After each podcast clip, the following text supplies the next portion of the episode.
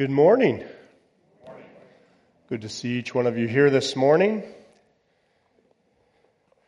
I just want to quickly give you a little bit of a update as to what's happening tonight. Tonight we're going to be looking at a question. The question that we're going to be proposing is Must Christians believe in the virgin birth? Do I need to believe in the virgin birth, the virgin conception, uh, to be born again, to be a, a, believer? And so that's the question we're going to dive into tonight. And I'd encourage you, if you're interested, to join us at 6 o'clock here at the church. We're on a journey of discovery, discovering Jesus. Who is Jesus during this Christmas time? Time we set aside for our focus of Christ. And so we have been on this journey of discovery as we looked into Jesus. We've been looking through a number of the uh, phrases that we have here before us. Uh, we discovered that Jesus is the Prince of Peace as we looked at Isaiah chapter 9, verse 6. Here we presented evidence. Right? There was evidence that's overwhelming for the number of prophecies that are foretold hundreds and hundreds of years prior to Jesus' arrival in Bethlehem. We also highlighted the fact that uh, there was names uh, recorded for us that have been given. Right, a child has been born. There's a, a son is given. He's a wonderful counselor, mighty God, everlasting Father, and Prince of Peace. Last week in Matthew chapter one, verse twenty-three, and Isaiah seven fourteen, we discovered that the greatest name the greatest name attributed to Jesus is Emmanuel. Emmanuel means God with us. And if you missed one or both of those messages, you can catch up by visiting our website or our YouTube channel. So as we continue this journey, as we continue along here on our quest to discover Jesus, this week we want to direct our focus and our attention to Jesus as the King of Kings. According to gotquestions.com, what is the Christmas nativity? Tradition says that Francis of Assisi created the very first Christmas nativity scene in AD 1223 after a trip to the Holy Land and Christ's birthplace. So began a new tradition that took root in many of the Western countries. Today, we can see the nativity scene in front of churches, homes, on street corners, and in pageants every Christmas season. The word nativity is taken from a Latin word uh, which means to arise, arisen in by birth. The nativity scene is a representation of the night of Jesus' birth as depicted in the Gospels of Matthew and Luke. Nativities can be pictures, models, life demonstrations, carvings, but usually contain the same elements the Christ child in a manger, his mother Mary, his earthly father Joseph, shepherds, angels, various barn animals, a star, and sometimes three wise men bringing gifts. A nativity scene is most often set inside of a stable or a cave. Displaying a Christmas nativity scene, it goes on to say, is a long standing tradition but it can also present a bit of a skewed view of the actual events of Jesus' birth. While each person depicted in the traditional nativity scene is part of the Christmas story, not all the characters were present at one place on the night that Jesus was born. Mary, Joseph, and Jesus were in a stable that night due to the overcrowding in Bethlehem's inn. But the Bible never mentions whether there were animals present in fact, it never even mentions a stable. The shepherds, once told of Jesus' arrival, left their flocks to worship the newborn king. However, the angels, which are often part of the nativity scene, bore the good news to the shepherds in the fields. And as far as we know, there were no angels flying visibly over the place where Jesus was uh, born and where the shepherds had arrived. In addition, the wise men, the Bible never says how many there were, were probably not present that first night. The Magi visited Jesus sometime later when he was in a house. Despite these small details, a Christmas nativity scene is a wonderful reminder of what has happened that night Jesus was born. You see, ever it goes on to say, ever since Adam and Eve's sin, our relationship with God has been marred and has been broken. Out of love, God sent his Son in the human form to seek and to save the lost. To that end, Jesus Christ was born in the town of Bethlehem. Modern Christmas nativity scenes help to proclaim Christ's birth and the true reason for the season. So, as we dive into our discovery of Jesus as the King of Kings, we want to turn first of all to Matthew chapter 2 as we have been kind of following along in the story and the accounts as it's been given to us in Luke and it's been given to us in Matthew. Matthew chapter 2 is where we will focus our attention this morning. Now, after Jesus was born in Bethlehem in Judea, in the days of King of Herod the king, behold, wise men from the east came to Jerusalem, saying, Where is he who has been born King of the Jews? For we saw his star when it rose, and we have come to worship him. When Herod, the king, heard this, he was troubled, and all Jerusalem with him. And assembled all the chief priests and the scribes of the people, he inquired of them where the Christ was to be born. They told him in Bethlehem of Judea, for it is written by the prophet, And you, O Bethlehem, in the land of Judea, are by no means least among the rulers of Judah. For from you shall come a ruler who will shepherd my people Israel. Then Herod summoned the wise men secretly and ascertained from them what time the star had appeared. And he sent them to Bethlehem, saying, Go and search diligently for the child, and when you have found him, bring me word that I too may come and worship him. After listening to the king, they went on their way, and behold, the star that they had seen who, uh, when it rose, went before them until it came to rest over the place where the child was. When they saw the star, they rejoiced exceedingly with great joy. And going into the house, they saw the child with Mary, his mother, and they fell down and worshipped him. Then, opening their treasures, they offered him gifts of gold and frankincense and myrrh. And being warned in a dream not to return to Herod, they departed to their own country by another way. Now, when they had departed, behold, an angel of the Lord appeared to Joseph in a dream and said, Arise, take the child and his mother, and flee to Egypt, and remain there until I tell you, for Herod is about to search for the child and destroy him. And he rose and took the child and his mother by night and departed to Egypt, and remained there until the death of Herod. This was to fulfill what the Lord had spoken to the prophet Out of Egypt I called my son. Then Herod, when he saw that he had been tricked by the wise men, became furious, and he sent and killed all the male children in Bethlehem and in all that region who were two years old and under, according to the time that he had ascertained from the wise men. Then was fulfilled what was spoken by the prophet Jeremiah. A voice was heard in Ramah, weeping and loud lamentation, Rachel weeping for her children. She refused to be comforted because they are no more. But when Herod died, behold, an angel of the Lord appeared in a dream to Joseph in Egypt, saying, Rise, take the child and his mother, and go to the land of Israel, for those who sought the child's life are dead. And he rose and he took the child and his mother and he went to the land of Israel. But when he had heard that uh, Archelaus was reigning over Judea in place of his father Herod, he was afraid to go there. And being warned in a dream, he withdrew to the district of Galilee. And he went and lived in a city called Nazareth, so that what was spoken by the prophet might be fulfilled, that he would be called a Nazarene. It's interesting as we travel through here where is he who is born king of the Jews? Here we have God appearing, God at least making reference to the wise men that this is what's taking place, uh, and they are on a quest and a journey themselves to discover Jesus, to discover this king, the king of the Jews, and they come and they come to Jerusalem.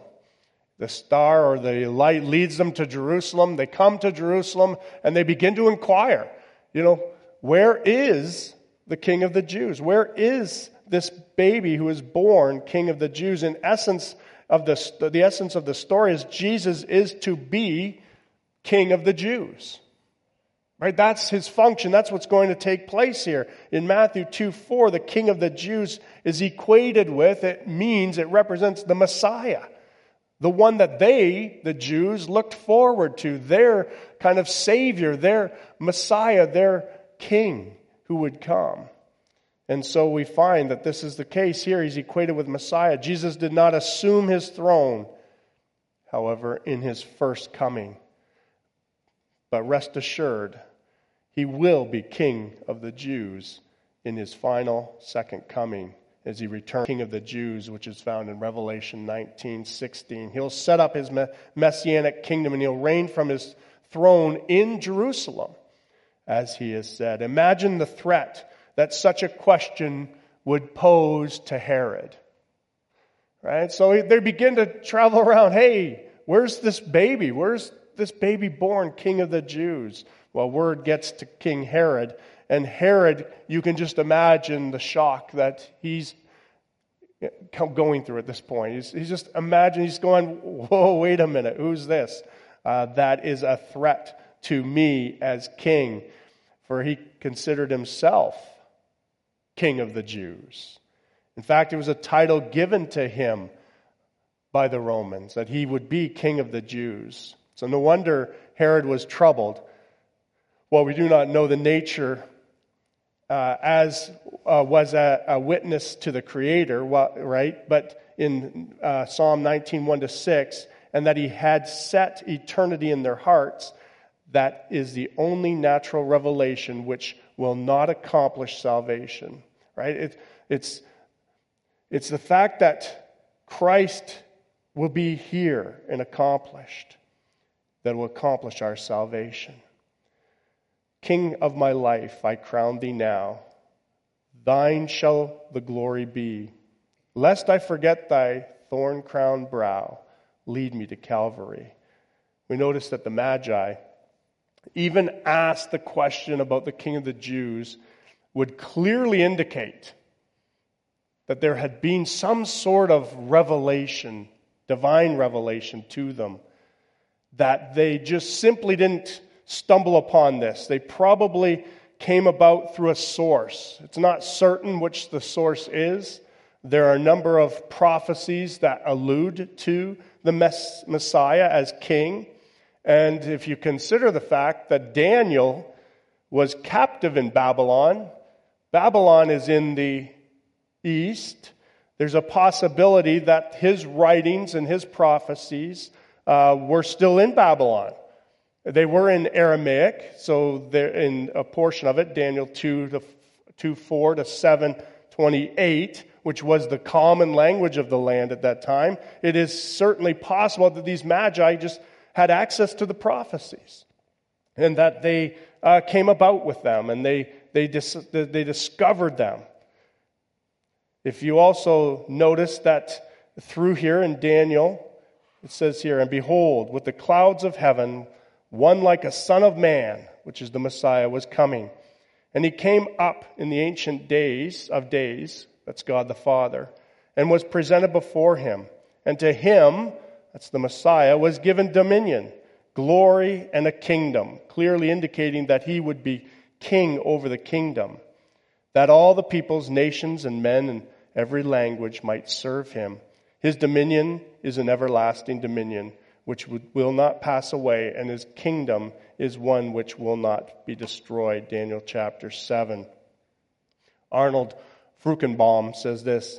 He makes an interesting comment. Daniel saved the lives of astronomers when he was in Babylon. You see, Daniel correctly interpreted the king's dream, which saved those who could not. And so there must, or there, there's a possibility that there could have been people who turned to Daniel's God at that time through this event. No doubt many of these men turned from worshiping the stars to worshiping the creator of the stars. So it's possible, maybe, that this body of wise men here um, most likely were part of this kind of knowledge, that maybe they had Daniel's writings, or maybe they were able to determine the Messiah's coming through those things. As to the knowledge of the star being the herald, they could have also known the book of Numbers. Because in Numbers chapter 24, 17, it talks about the star being the herald for the Savior. So, how do they get the book of of Numbers. This is an interesting fact, and then I know these are just facts, but there's another Babylonian connection here. You see, Balaam, who we talked about in the book of Joshua, and we referred back to Numbers, was in fact a Babylonian astrologer. Balaam, son of Beor from Pethor of Mesopotamia that is on the banks of the Euphrates River in Babylonian. He was probably from the Babylonian school of, of astral, uh, astrology. On another point that is worth noting is that the Magi could have known about the Messiah uh, when the Messiah would have been born by studying, and obviously God opening the eyes of their hearts to Daniel's great prophecy in Daniel chapter 9, 24. 70 weeks have been decreed from your people and your holy city to finish the transgression, to make an end to sin, to make an atonement for iniquity, to bring in everlasting righteousness, to seal up vision and prophecy, and to anoint the most holy place. It goes on 70 weeks and, and how the Messiah will be cut off and then will be uh, returned. So they could have known the prophecies of Daniel. If we look at this in the triumphant entry in Matthew chapter 21, we will see that Jesus is hailed as king. So, to know that Jesus is the King of kings, we recognize that he's, he is a king. The wise men identified the king of the Jews. And then again, when Jesus is on his way to Jerusalem, in uh, Matthew's gospel, there 21, we see that he is celebrated as king. We see that he is recognized and hailed as king, but only, it will only take a few days later where the Jews denied Jesus as their king. In fact, they'll cry out, Away with him! Away with him! Crucify him! Crucify him! Pilate said to them, Shall I crucify your king? And the chief priests answer in John 19, We have no king but Caesar. You can see the tragic irony in this. There's, there's a, a tragic irony to this. At the beginning of Jesus' life on earth, the Gentile majesty, those who are non, not Jewish, they acclaim Jesus as King of the Jews. Whereas at the end of Jesus' life, the Jews deny he was their king. So, first of all, we will discuss the issue of now, after Jesus was born in Bethlehem of Judea in the days of Herod the king, behold, wise men from the east came to Jerusalem, saying, Where is he who is born king of the Jews? For we have seen his star the basic rule of interpretation is this when the plain sense of Scripture makes common sense, we seek no other sense. You get that? When the plain sense of Scripture makes common sense, then we have no need to seek any other sense. Therefore, take every word at its primary, ordinary, usual, literal meaning, unless the facts of the immediate context as we study it in light of the related passages, right, or the fundamental truths indicate otherwise. Dr. David L. Cooper said that. And so when we look at something, we take the facts as they are unless we're told otherwise. So we should take the Bible exactly as it says, unless there is some indication in the text and in the context that it tells us otherwise or that we shouldn't be taking it literally. So there are five things that indicate that this is not a literal star. Right? To begin with, right, that was no ordinary star is evident by the actions that the star took. Right? A star taking action will indicate it's not a normal star. The wise men would see a star in the east and they would follow the star. Has anyone tried to follow a star? Well, a star will be here. And as you go there, if you move this way, where's the star? Still there.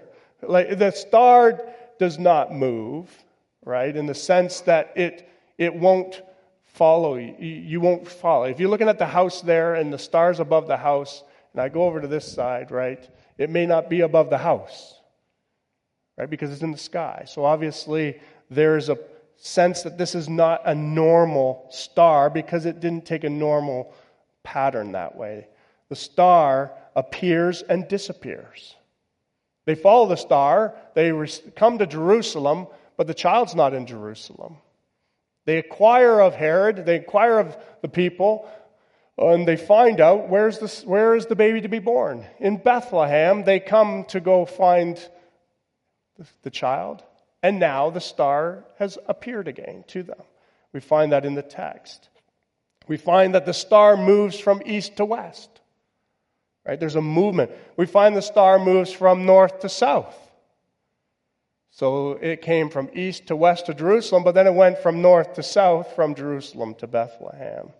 So the star then will hover over a single house in Bethlehem and points to where the Messiah is. Any literal star, as we know, will not hover over just one house in Bethlehem. And so we see that there is, because uh, if it did, it would disturb the entire universe, for number one, right? Uh, so it's evident that this is probably not a literal star. It's obviously meant to be something different.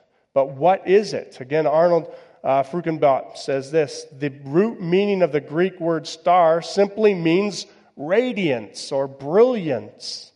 By this star in the form of a light, what we actually have is the appearance, which he would say is possibly the Shekinah glory.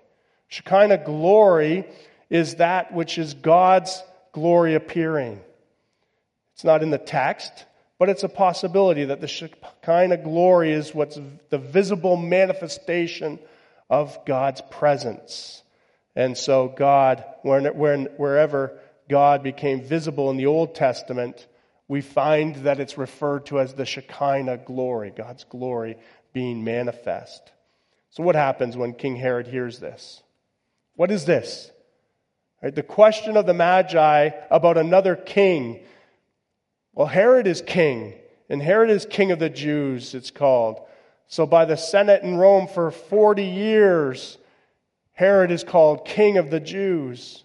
He's affirmed this title, and now there's another king here, another one that's designated this. D.A. Carson says that Herod he was a, health, a wealthy, politically gifted, intensely loyal, an excellent administrator, and clever enough to remain in good graces of successive Roman emperors.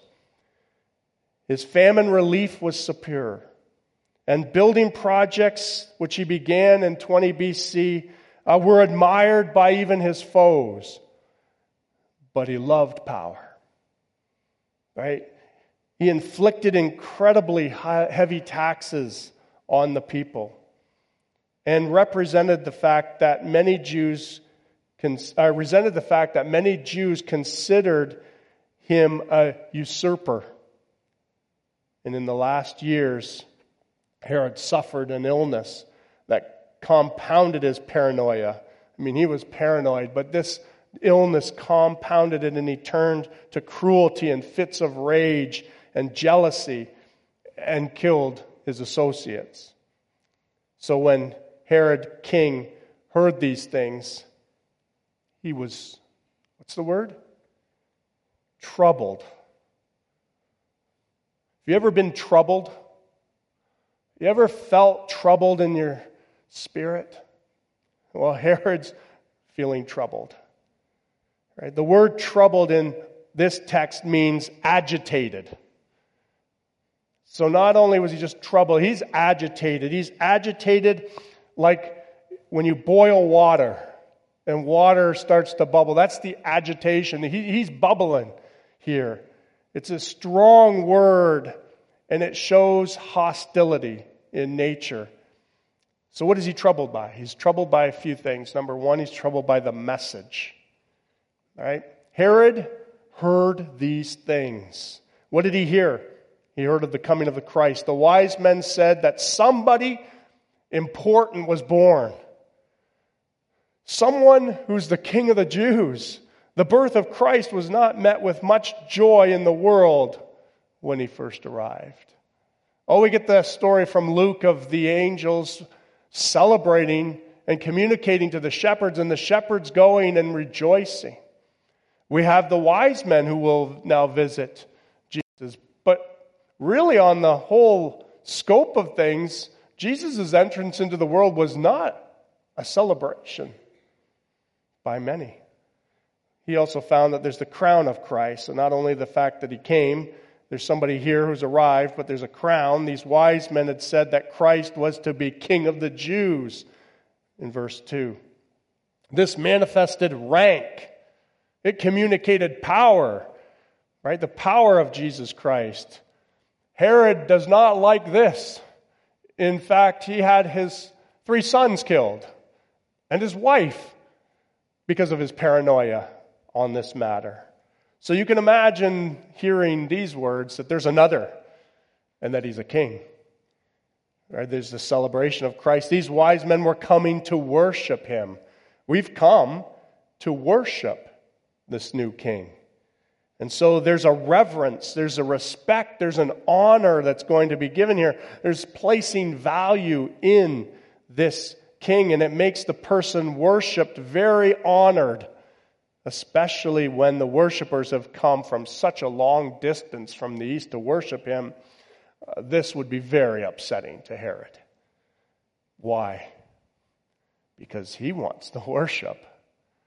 The worship should be due him, not somebody else. There's also the communicants of Christ. Because the wise men had come such a long distance to worship him, they were obviously very dedicated very devoted to Christ. The world does not adore such people, does not value such people who are solely dedicated to Christ. That has not changed in over 2,000 years. So not only is there a troubling message, but there's a troubled monarch. Right? Herod is troubled deeply. Herod. Several things about Herod are in the context of the text. No wonder he's troubled at the news of Christ's birth and the worship that's due him. All of this is contrary to him. So his character, he was a very deceitful person, right? He was very deceitful to the wise men. He just tried to deceive them. He pretended that he too, I, I want to go worship too. So if you get this information, Right? When you, when you come, give it to me so I can come and worship him too. He wanted to do away with Christ, in fact. He wanted to get the information. History is not kind to Herod. He was jealous, self serving, and proud. And while alive, he was called Herod the Great. Right? But death changed the great to the gall. The Bible never calls him great. The Bible never calls him great. He was called great. And in fact, uh, the Bible never calls him great at all, but it does call John the Baptist and Jesus great.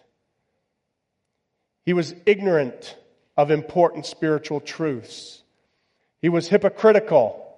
He was not intending to worship. He was cruel.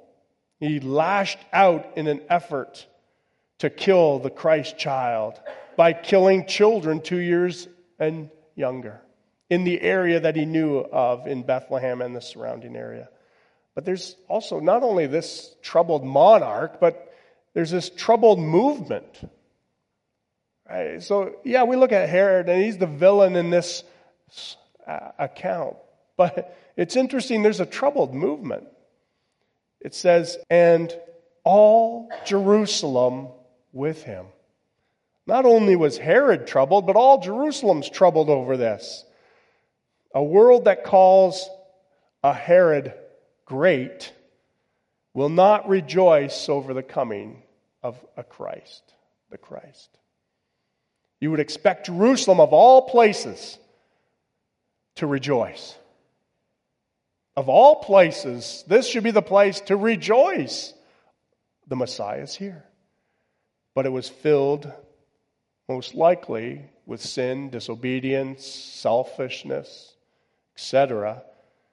So we give ourselves away by what we rejoice in, what we criticize, and what we compliment. Evil likes evil, not righteousness. So the world loves security, it loves the status quo, and it can get complacent here. And that's what's happened. These are the Jewish people. The king of the Jews has arrived, and yet they are troubled by the news. So notice, Herod gathers them together and he demands of them. Right? He doesn't just request, he demands of them that they bring back news. He said to them, In Bethlehem of Judea, for this is what was written by the prophet. So he gathers his scribes together, he gathers the biblical knowledge people, and he says to them, Hey, what does it say? Where is the Christ to be born? I'm not sure, but it doesn't give us a time in between. I assume that this is like a question with an immediate response. So, can you picture this? So, where is he to be born? It is written by the prophet, and you, O Bethlehem, the land of Judah. They knew probably right off the top of their head. They probably knew right from memory about this. There was no, let's go back and check the facts. They knew exactly the place. So that's interesting. You know, that they did not need time to answer. They did not need to go back to the scrolls and check it out. They seemed to know the answer right away after Herod inquires of them. It really actually is a sad state to recognize that when religious leaders know the answers but fail to communicate the truth to those under them. They recognized the truth, and yet there's no indication of them communicating the truth, they, which we'll see the wise men do, they should have been the ones seen with exceeding joy that this has happened. It is written. It is written occurs 76 times in the Bible, and four uses of them are with one person or in one event with Christ in his temptation. Three by Jesus, and one by Satan himself, the tempter. So when we are children and our parents told us to do something as they would tell us, what would be our question? One word, three letters. Why? The answer was usually, because I told you so. Maybe you didn't grow up in a home like that. I did. Well, why not? Well, because I told you so. Okay. And I was a good child, so I just said, that's mine. That's exactly what it must mean. But why are we commanded to be holy? Because God said so. A popular saying is God said it, believe it, I believe it, that settles it. Right? You heard that one before? Sounds good, but it actually is not accurate. Because God's word is true regardless of whether I believe it or not. So it doesn't matter about the believe. You could actually take that out. God said it, that settles it. Whether I believe it or don't believe it doesn't really matter. The word here used is grapho. It's a perfect tense, which indicates that God's word was written down at a point in time and it stands written. It'll stand. It stands the force of time. It stands no matter what. It still stands relevant to life. Jesus, in fact, said, Heaven and earth will pass away, but my word will not pass away. It's forever. And you, Bethlehem, land of Judah, are by no means least among the leaders of Judah, for out of you shall come forth a leader who will shepherd my people Israel. This is the first of the four fulfillments in this passage here that we find. There's four fulfillments of Scripture from the Old Testament. This is the first one that takes place. But we notice that they are sent on their way. They head to Bethlehem. They're following the star, again, that has come clearly in view. And it settles over a house. They come to the house and they rejoiced with great joy. In fact, it's exceedingly great joy. Rejoiced is chario, which means a state of gladness. It means to be delighted in. So they're delighted here. Joy is chara. It's a feeling of great pleasure. It's an inner gladness or delight, an emotion evoked by a sense of well being or a deep feeling of happiness and contentment. It's, it is almost as if they could not experience a greater degree of joy.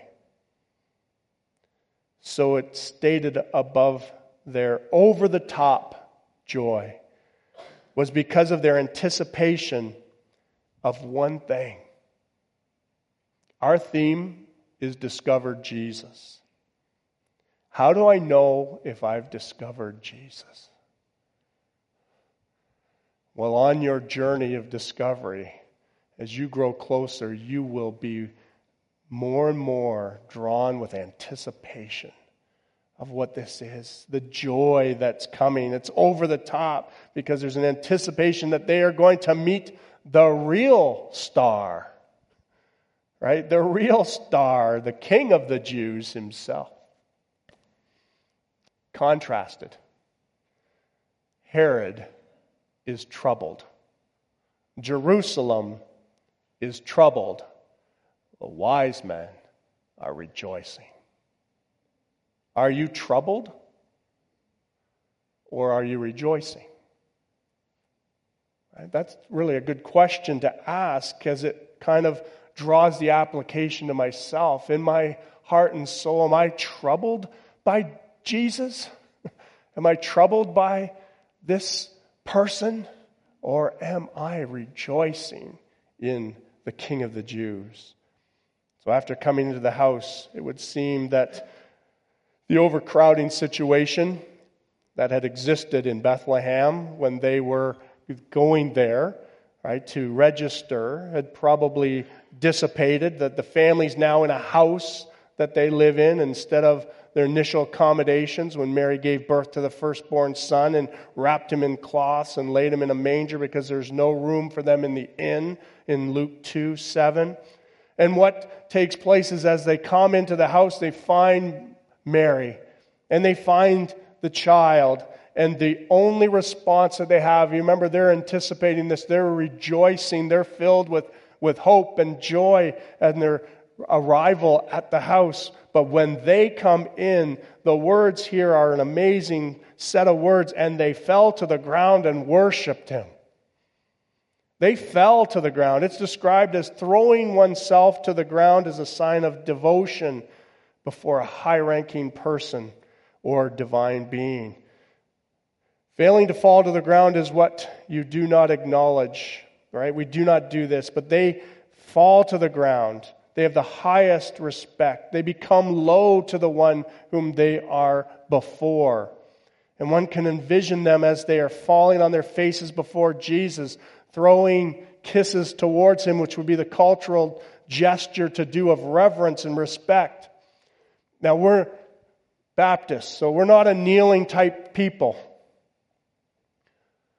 But let me tell you, in Scripture, time and time again, when people met Jesus, there was a falling to the ground in, in reverence and respect. It's kind of a little bit of a primer to our next series in the new year as we look at Revelation and hope through revelation. But when John, and remember, this is John who puts his head on Jesus' at the Last Supper. This is John, the beloved one, when he sees Jesus in Revelation chapter 1.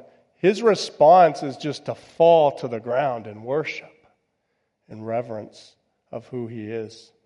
Right? It's not, hey, buddy. it's a reverence of Jesus, of the risen Savior. Note that they worshiped him. You got to catch that for a minute here. They fell down and worshiped him. There's no mention in Scripture that describes any worship given to who, who's in the house? Mary and, jo- and Jesus. There's no reference ever given to the worship of Jesus. Respected, yes. Reverend, maybe even to a degree, but never ever worshiped. The Savior's worshiped. The child's worshiped. Jesus, the King of the Jews, is worshiped. In the Gospels, there are nine prostrations before the Savior the Magi, Jer- uh, Jairus, the woman healed.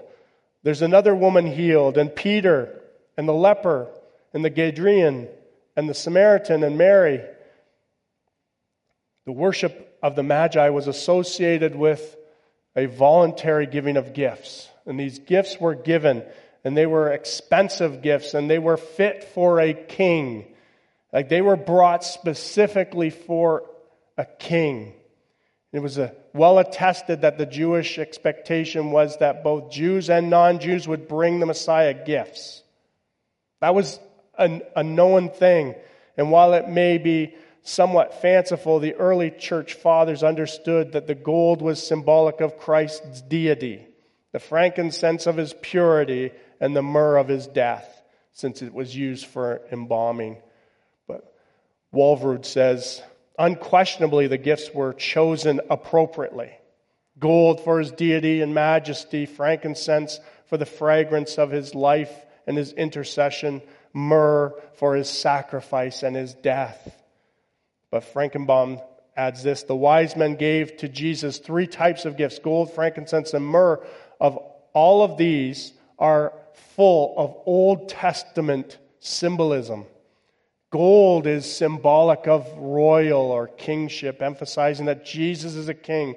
Frankincense is a symbol of deity because frankincense was a part of the special scent that was burning on the altar of incense within the holy place, and the smoke penetrated into God's presence. It was important, and it was in the Holy of Holies itself. Frankincense emphasizes Jesus is God. And myrrh was associated in the Old Testament with death and embalming.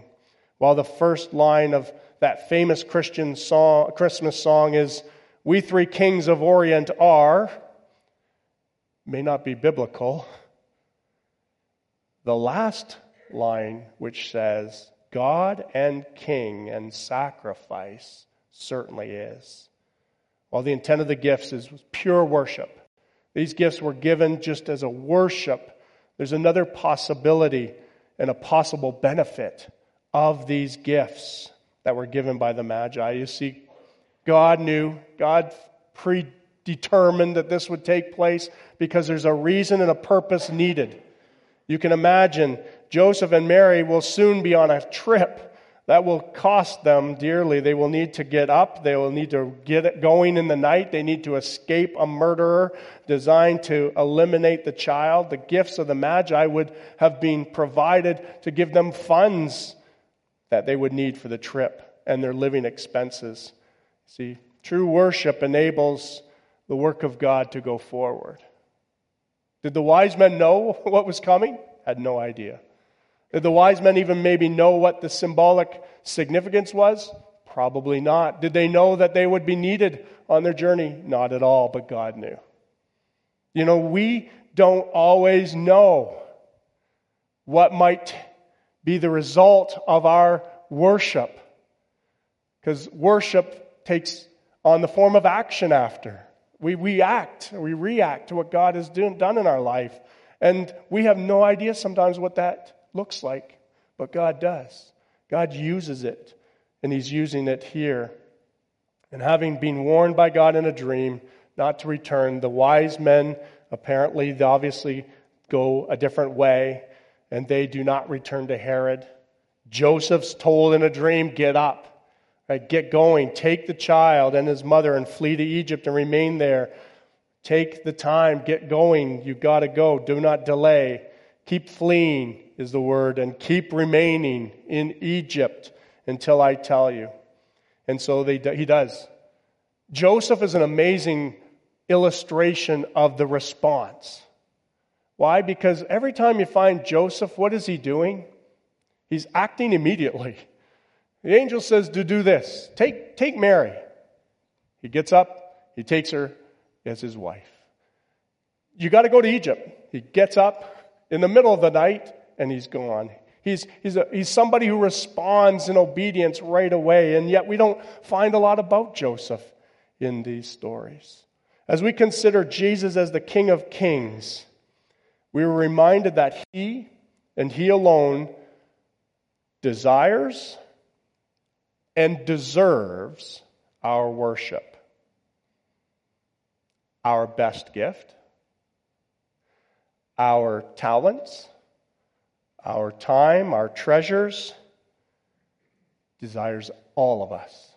That's what worship is. It's, it's giving of all of us to the one we are worshiping. And Jesus is the King of kings and deserves all of that for us. I know, again, as I mentioned, we're not a kneeling type people, but the posture communicates worship. The kneeling uh, down before communicates worship. And so I would encourage you, we may not physically kneel, nor need to necessarily, but we do need to humble ourselves. We do need to kneel our hearts and lives before the Savior in a posture of worship this morning and throughout the Christmas season and into the new year and into the months and years to come. It's, I think it's fascinating because you see this account happens a few years, possibly a year or so after. There's a time in between the birth and when these people arrive, the wise men, right? And it communicates our worship never ends. It's not a one time moment for the Savior, it's a life commitment to Him. Heavenly Father, I pray as we just consider uh, this journey of discovery, thank you that you are the Prince of Peace, that you came to bring peace. Peace between God and man, peace in our lives, and peace ultimately as a future where we will live and reign with you for, forever and ever. We thank you that you are our Emmanuel, our God with us. And what that means is so important to us that you are near. You're not distant. You come and you reside within us. You are within grasp because of Christ and Him coming to earth. We thank you that you are the King of kings. You are the King of the Jews that came to save His people from their sins. And you came to open up that opportunity for us to enter into salvation and to recognize you as King. I pray this morning as we just reflect have we made you king? Have we worship, do we worship you as king? Do we honor you as king in all areas of our life? Not only in our lip service to you, but also in our thoughts, in our actions, in our uh, attitudes. Lord, may you continue to be king and may we give you that honor that is due you. In Jesus' name, amen.